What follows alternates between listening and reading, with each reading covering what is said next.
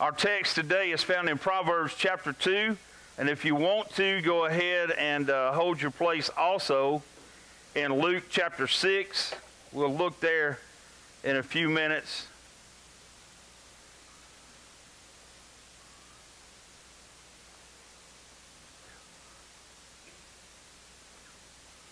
Added something different to our worship uh, guide today.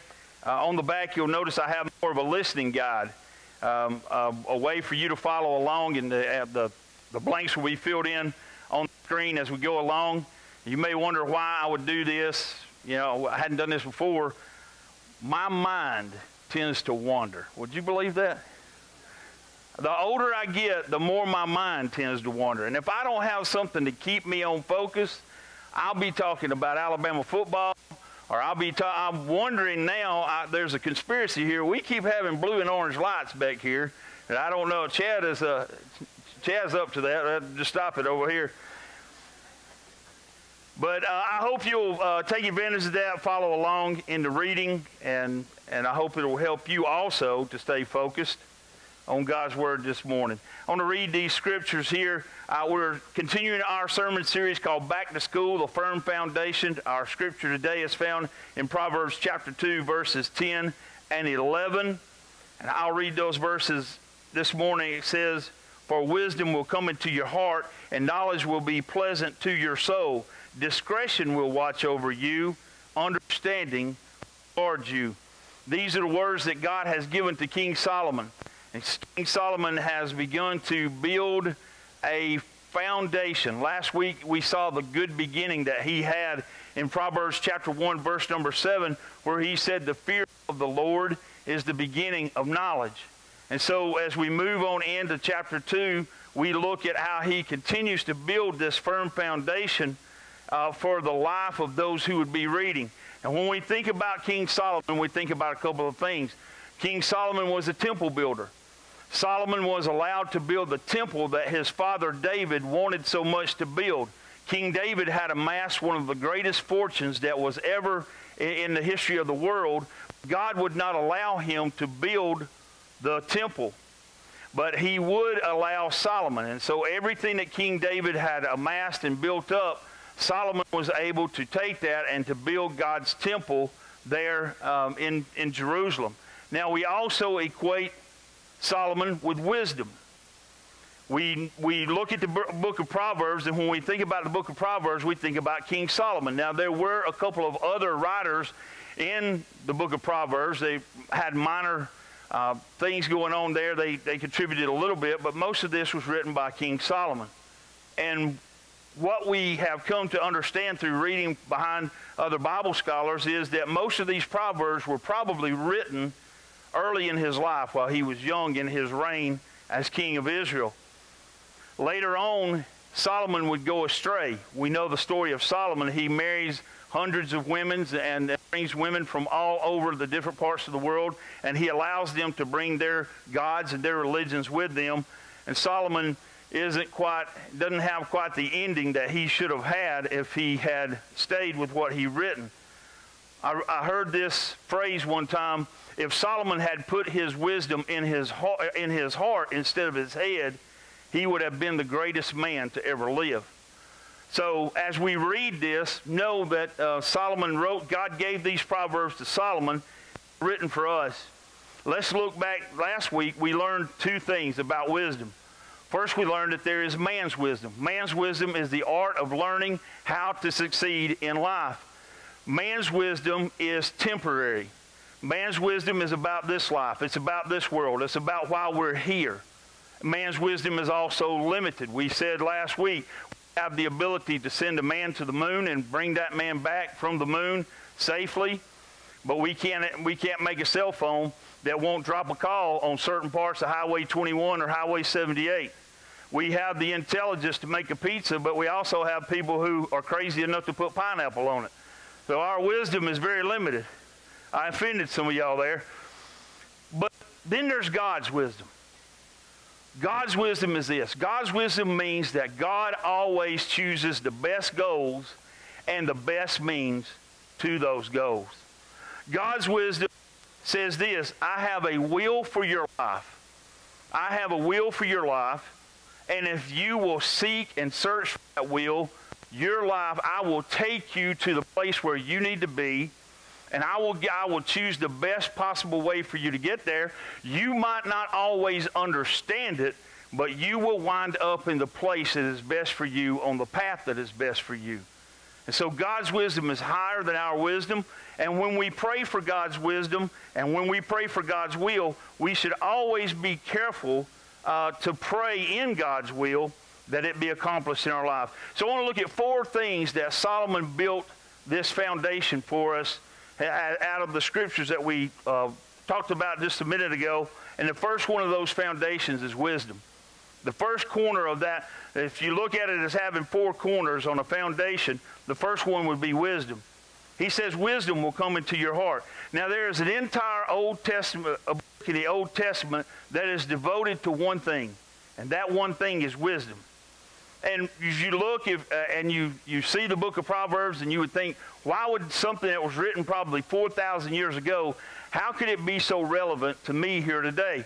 I remember one time when I was youth minister here, we did a Sunday night uh, book series on the book of Proverbs, and we were going through the book of Proverbs, and there was about a 15 year old girl who, at the beginning of one of our studies, she said, I can't believe that something that was written this long ago, every time I read it, it's something that is relevant to my life today. And so the book of Proverbs uh, does this for us. If we are a, a believer today, in our time, the book of Proverbs, we look at it this way. It is, a, it is God's plan to prepare us for Christ and enable us to live well in his kingdom. If you read the book of Proverbs and you think about it in context of you being a Christian, all of those proverbs that are written will fit so perfectly into how we should live as a Christian and how we should live in honoring Christ. Now, there is a process of growing in wisdom. You'll see that there in your in your listening guide. There's a process that we grow as we grow in wisdom. And the first part of that process is that we trust and honor God. We said last week, Proverbs 1 and 7, the, the fear of the Lord is the beginning of knowledge. That's where our knowledge begins as a believer. And we, it's not that hide under your bed fear, shaking and, and being afraid of what's in the dark, but it is when we come to a place in our life where we understand just how awesome and wonderful God is and how great He is and how small we actually are, then we come to this place where we know that we have a reverential awe for God. And when we come there, we know that we trust and honor Him in everything. And then, secondly, we realize that the Bible reveals God's wisdom to us. We realize that this Bible was given to us because it is the wisdom of God, it is the mind of God, and if we truly want to have wisdom in our life, we will read His Word. Now, it is wonderful that people do devotions. It is wonderful that people um, have devotions that have snippets of Scripture in them. But if we ever really want to get to know the mind and heart of God, we have to be an intentional daily Bible reader. We should be focused on learning and growing and understanding that this Bible will reveal God's wisdom to us. And then, third, as we grow in this process, we make a lifelong series of right choices and avoid moral pitfalls. We can do that real easily by surrounding ourselves with other believers, people who we know are mature in their faith, people who we know, the, one of the Proverbs says that iron sharpens iron. And we know that if we surround ourselves with other believers, and that we will be less likely to make bad choices and fall into moral pitfalls. And then last, when we make sinful choices or mistakes, we must learn from errors and recover.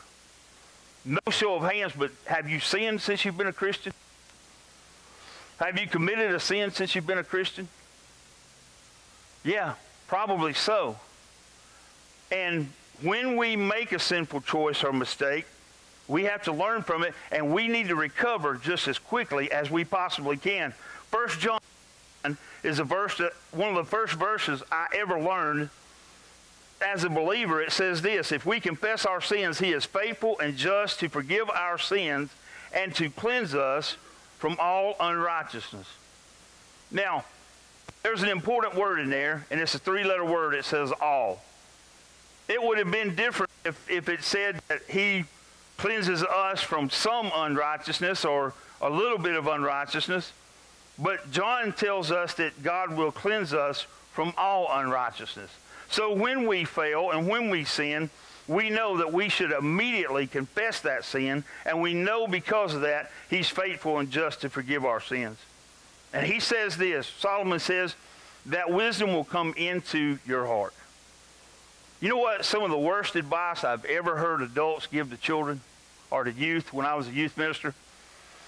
Some of the worst advice I ever heard adults give to youth was this follow your heart. Follow your heart. I don't know that I've ever been to a college graduation or where they didn't tell somebody, somebody didn't say, follow your heart. Well, that's wonderful if your heart is filled with God's wisdom. But if your heart is not filled with God's wisdom, it's some of the worst advice you could ever give anybody. Because here's what the Bible says about following our hearts. In Jeremiah 17 and 9, it says, The heart is deceitful above all things and desperately sick. Who can understand it? If your heart is not filled with God's wisdom, if, you, if you're not trying every day to fill your heart with the Holy Spirit and grow as a Christian, following your heart, the Bible says, could be one of the worst things that you could ever do because your heart will deceive you sometimes. Your emotions will deceive you. So we see Solomon builds the first corner of this foundation for us with wisdom, and then he puts the second cornerstone down with knowledge. Here's what knowledge of Proverbs is Proverbs are short sentences drawn from long experiences. Short sentences drawn from long experiences. Guess what? I've lived for a pretty good long time now. I know a lot more now than I did at 21. When I was 21, I, if you had talked to me, I knew everything there was to know about life, and you couldn't convince me any, any other way. I was the smartest person I knew, and I knew everything. Guess what? Now, some 30 something years later, I look back and you know what? I didn't know anything. I had not experienced anything. I had no life experiences. I, I, didn't, I didn't know a lot. And now, because of the life experiences that I've had in those uh, 30 years since, I realize I know a lot more and that I have a lot more experience. Solomon said that knowledge will be pleasant to the soul. God is saying through Solomon that we can have a life of peace and contentment. We can have a life of peace and contentment. We have the knowledge of God in our lives. The Apostle Paul told the church at Corinth that he had learned to be content in everything. When he had plenty, he was content, and when he was in hunger, he was in content because of his life experience. There's a wonderful verse in Romans 8 and 28 that tells us that when we have the knowledge of God and we know that He is a part of our lives, it says this we know that for those that love God, all things work together for good for those who are called according to his purpose. That third word there says, we know. It's saying we have knowledge that everything that's going to happen in our lives is going to happen for a reason. Good or bad, everything happens for a reason. And if we love God, He's going to work those things together for good. That good is always to glorify Him and for Him to get glory in everything we do. So we know that if we have that wisdom and we have that knowledge, we're on a good path to having a firm foundation. And then he says this Solomon tells us that we could also have discretion. Discretion is the, is the one here that really sticks out. Discretion says that we spiritually will be able to discern what is responsible and re- acceptable to God in our lives.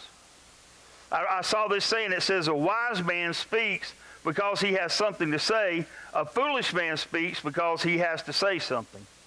That's very true. A lot of times, if we don't have the discretion that we need in our lives, we will speak when we shouldn't, and we'll remove all doubt of whether or not we're foolish at the time. Um, discretion, one of the best ways to determine if a person has discretion or not is if they gossip.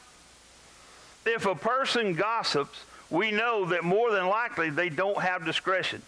If they begin, if their sentence begins with, "Hey, did you hear?" or "Hey, do you know?" or "Hey," uh, we automatically our antenna as a Christian should go up and say, "This person is not exhibiting the discretion that a Christian should." God's desire for His people is that we will become so skilled in reflecting His glory that the world will be drawn to Him through us.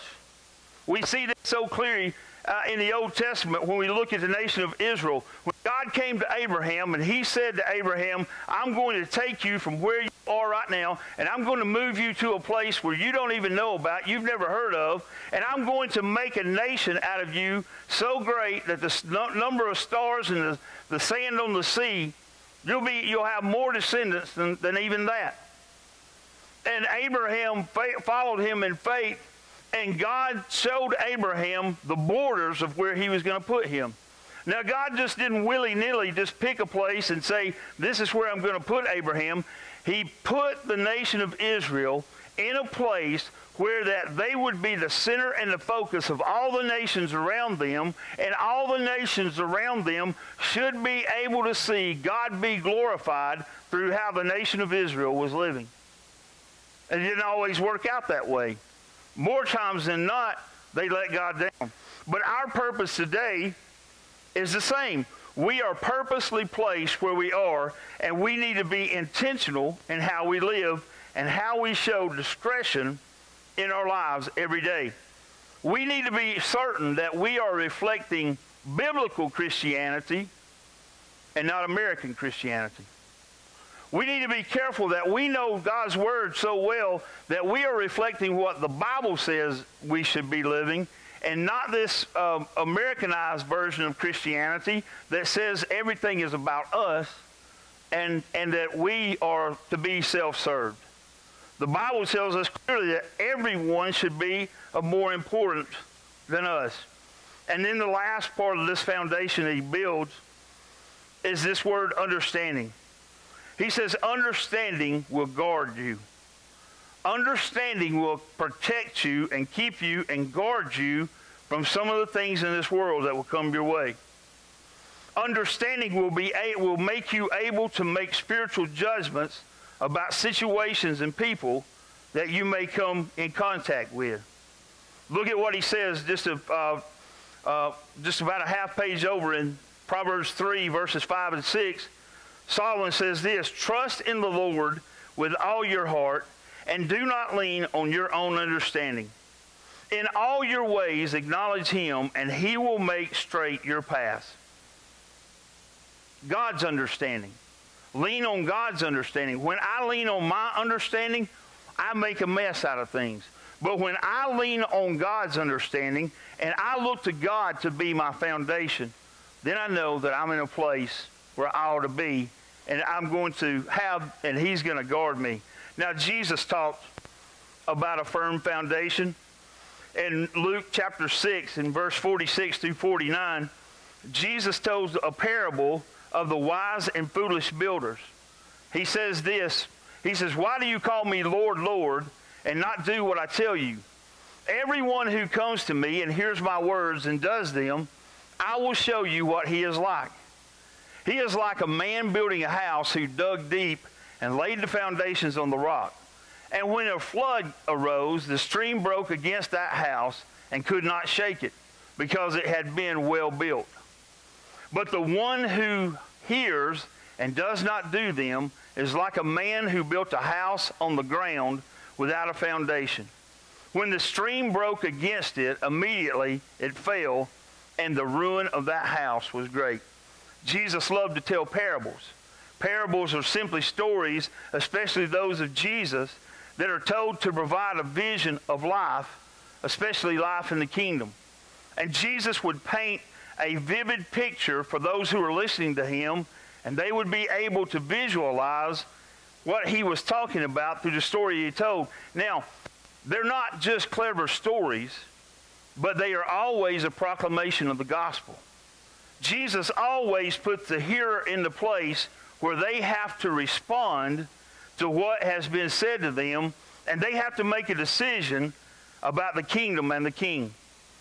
One of the main reasons that they crucified Jesus was because of the parables that he told. One of the main reasons that he went that they crucified him was because the parables that he told to the Pharisees and the Sadducees and the other religious leaders proved them to be false teachers and false leaders, and they couldn't stand it. And so that's one of the reasons that they pushed so hard to have him crucified. Jesus gives two examples here to illustrate what it means to hear and to do Jesus' words. I illustrate those through a, a picture. This is the Leaning Tower of Pisa. And you see how it, it, has been for hundreds of years, it's been in this lean, and they say that sooner or later it will crumble and fall, but it was built on a place where the ground was bad and it wasn't supposed to support a building that big. And because of that, it has been leaning for centuries now, and it is, a, it is the best picture that you can uh, describe of how a bad foundation affects a building, but how we can look at that picture and see if we aren't building our foundation on Jesus, our lives are leaning just like that. And at some point, our lives may even come to a place to where they get so out of whack that they may crumble. I see this second picture here. And this is in Texas in 2008, right after Hurricane Ike came through with winds up to 143 miles an hour. This home is the only home standing for a whole couple of neighborhood blocks.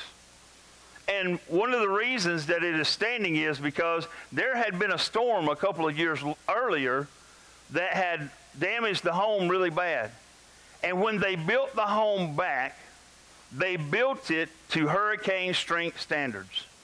They built the foundation deeper. They built the, the, the rest of the house to specifications that it would withstand winds up to 200 miles an hour. And so when those 143 mile an hour winds came through, that house was the only house standing because it was built on a firm foundation. How, how firm a foundation do we have as believers? How deep have we dug in our relationship with Jesus? How far do we go in making sure that we are solid in what we know and what we believe about Jesus? How often do we go to Christ and, and pray each day? How often do we, we read His Word and firm up that foundation? Jesus said, Why do you call me Lord, Lord, and you don't even do what I say? To say that Jesus is Lord is to say this He should be obeyed. Because this is so true. Confession apart from obedience is worthless. We not only should live, say with our lips that we are living for Jesus, but we should also live with Jesus through our lives. You see, the wise man in Jesus' story, he didn't lay the foundation until he dug down and hit rock. And when he hit rock, he knew that he could take the, from there and he could build a foundation in a place that would last for many, many years. And we see with our own lives that any foundation for one's life other than Jesus will lead to disappointment. It's like building a house on sand and knowing that sooner or later a flood's going to come, a storm's going to come, and it's going to devastate what we have. Our life may go well for a while, but when faced with difficulty, the house will shift and eventually fall apart. Now, there's no time to prepare for a disaster in the middle of a storm. Once the storm comes, it's too late. I watched the weather this morning, and James Spann said these, he said that these next three days we're going to have a heat index of anywhere from 110 to 115. And so James Spann said those words, and guess what? Those words are the gospel. If Spann said it, I believe it. All right? So here's what he said. Here's what he's saying to me. If you go outside in the next three days, you better be sure you drink a lot of liquids. You better be sure that you uh, take some breaks. You better be sure that you take care of yourself because it could lead to what? It could lead to dehydration or a heat stroke. If you worked with me at the elementary school yesterday, you're probably at one of those two places today. But Spann comes on and he says that, and I take it to heart. And so the next three days, I'm just going to stay inside. But what about this? What about in our lives if somebody could give us a forecast? What if, what if somebody very Spann like could come on and tell us, hey, Darren, on Wednesday, on, on Wednesday, your health is going to change. Something drastic is going to change, and you need to be prepared. Hey, Michael, on Thursday, your finances are going to take a great hit, and some, something bad is going to come, and you need to prepare. Hey, Michael, on Friday, something bad is going to happen in your family. You're going to have a crisis in your family, and you need to start preparing. Is that how it works? We never know until the situation hits normally of what's going to happen. John F. Kennedy said this the best time to repair the roof is when the sun is shining. What he's saying there is that we need to have our life in order and live in such a way that when the flood comes and when the rains come, we don't have to worry about it. The time of disaster reveals our readiness. Now, if you have a firm foundation and the events of life come your way and hit you, most of the time people don't see that a lot. Your, your foundation is firm and it's in Jesus, and when bad things come your way, you don't always have, uh, people don't always know it. But when your foundation is not firm, and when you've built your life on the things of this world and not the things of Jesus, Everybody notices a bad foundation when those storms of life come. And lives are wrecked and lives are devastated. Everyone knows it. Jesus is warning his disciples that when difficulties come, one's foundation is already determined. So, how can we, as disciples of Jesus, do his words as he's instructing us to do? Two ways that we can do those. Number one, we have to realize that these words that Jesus spoke, he was speaking in the present tense. He was saying that there was someone hearing, that there was a storm coming, and that there was someone building a house. These are all present tense. And what Jesus is urging his disciples to understand is, is that growing, building your foundation, and growing in this way and having that firm foundation, it's a continuous process. That do is not a simply a one time do what I say in the present, but it's an ongoing process that describes the daily life of a disciple. Now, Jesus never offers self help, quick fix solutions to our problems. One of the reasons that people get frustrated with a Christian life is because of this. Is because with Jesus, Jesus goes slow and steady and he builds something that's going to last for a long time. And in our day, people want something that's going to happen just like that. But Jesus gives us things and words that are supposed to be processed, that we're supposed to meditate on, and that we're supposed to uh, let those things shape us. There are no overnight makeovers with Jesus. It's slow and steady growth. There's a temptation in all of us to want to find a quick fix to to everything that happens in our life. But that's not how, that doesn't fit with how Jesus describes the authentic work of discipleship. And then we have to realize this Jesus' words come with a very unique characteristic. When Jesus speaks, we know that there is divine authority behind it and that he speaks to accomplish something. Jesus doesn't speak just for people to hear him, but when Jesus speaks, he gives us the power to set out and do what he wants us to accomplish. When Jesus spoke, everyone's reality was changed. People's physical lives were, were altered, and things began to happen. So we understand that when in reading this and in trying to become a deeper disciple of the Lord and trying to have a more firm foundation in life, we realize that it doesn't happen overnight. We realize it is a process of walking with Him for, for a long time and of growing every day and building that building that much stronger. You see, there's a foolish person that foolish person has built their life on the sand. They've built their lives around themselves. Their life is about them and about the things that they want to do and the things that they want to acquire and the things that they want to accrue. and all the things in this life, and they're looking at the temporary and, and giving so much to the temporary and to the limited knowledge of this life that they miss the things of God. But then there are those who have great wisdom, and their life is built on Jesus. Their life is on a solid rock that is Jesus Christ. And I have witnessed that so many times through your life. I have witnessed that so many times through the things that you have gone through, and you stood firm in, the, in your relationship with the Lord. And in seeing that, I know that through the years you have been digging and digging a firm foundation.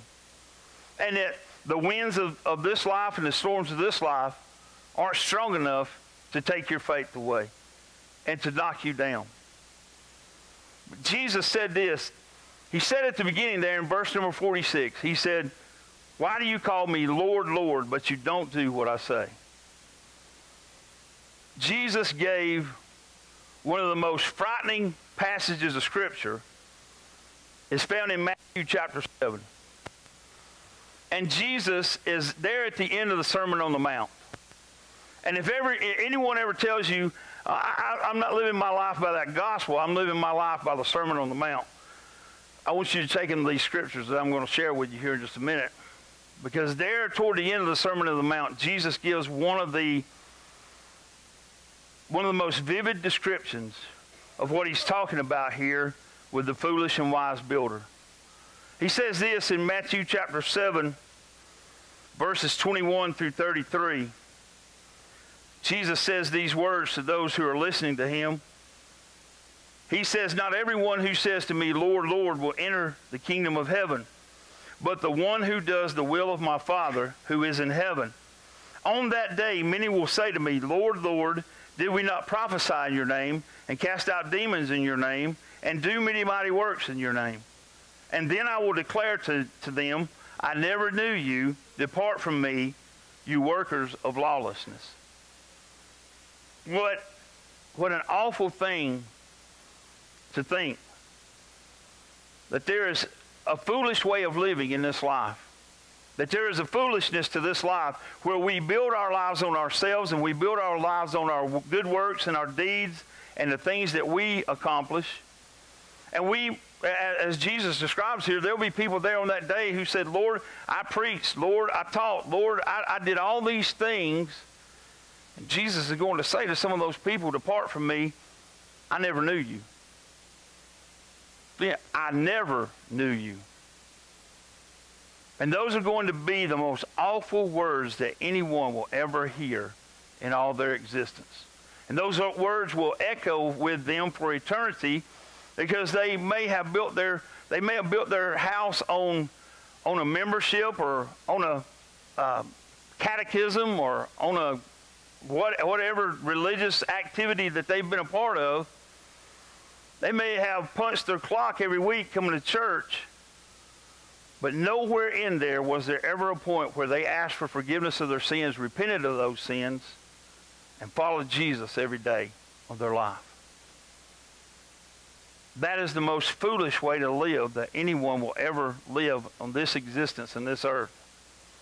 And Jesus warns us, and he gives us, he gives us the opportunity to look and examine our lives and say, I'm not going to live this foolish way. I'm going to build my, I'm going to dig my life deep, and I'm going to hit the rock of Jesus, and I'm going to stand there, and I'm going to stand firm, and I'm going to know that not only when the storms of life come and, and blow here, that I'm going to be safe and secure, but I'm also safe and secure in eternity because I placed my faith in Jesus and Jesus alone. This morning, I want to end this way. I, want, I just want to say that we're going to have a time of invitation, a time of worship, a time of reflection. And I want you to pray this morning.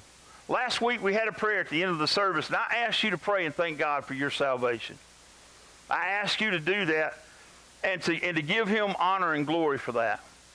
This morning I want you to pray for those I asked you Wednesday night to begin to get someone on your heart who you know is a lost person. Someone on your heart and begin to think about that person daily and how you can bring that person to a relationship with Christ. This morning, as we go into this time, I want you to pray with me, and I want you to begin to pray for that person, but I also want you to search your heart and know for sure that your life is built and your eternity is secure on the foundation of Jesus and not on anything that you've done of your own merit, but only Jesus this morning. Would you stand with me as Darren comes?